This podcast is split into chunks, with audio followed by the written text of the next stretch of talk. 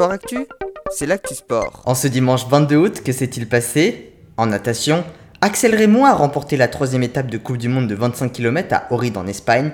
Je vous partage l'interview que j'avais réalisée avec lui dans les notes de l'épisode. La course féminine a elle été remportée par Océane Cassignol devant Caroline Jouisse. En triathlon, fin de la saison de la World Triathlon Series Championship. Après la finale à Edmonton au Canada, chez les hommes, la victoire et le titre a été pour le Norvégien Christian Blumenfeld, qui est devenu le premier triathlète à remporter la finale du championnat, le général du championnat et le titre olympique la même année. Et chez les dames, bien que ce soit l'américaine Taylor Knipe qui se soit imposée aujourd'hui, le titre de championne du monde a été pour la bermudienne Flora Duffy, qui a été la première femme à remporter le général et le titre olympique la même année.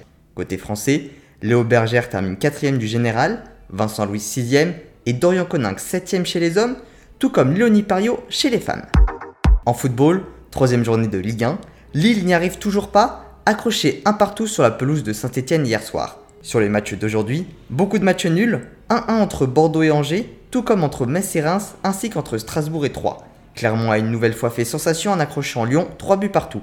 Les Rennais se sont eux imposés 1-0 dans le derby breton face à Nantes, et Montpellier a battu Lorient 3-1.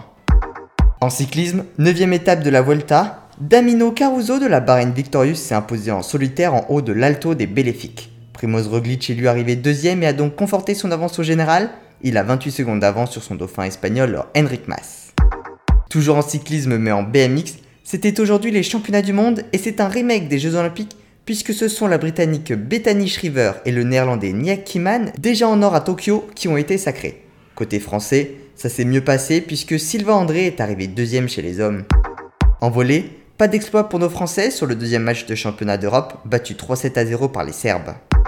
En sport automobile, fin des 24 heures du Mans, c'est la Toyota numéro 7 du Britannique Mike Conway, du Japonais Kamui Kobayashi et de l'Argentin José Maria Lopez, déjà en tête hier soir, qui s'est imposé avec 371 tours.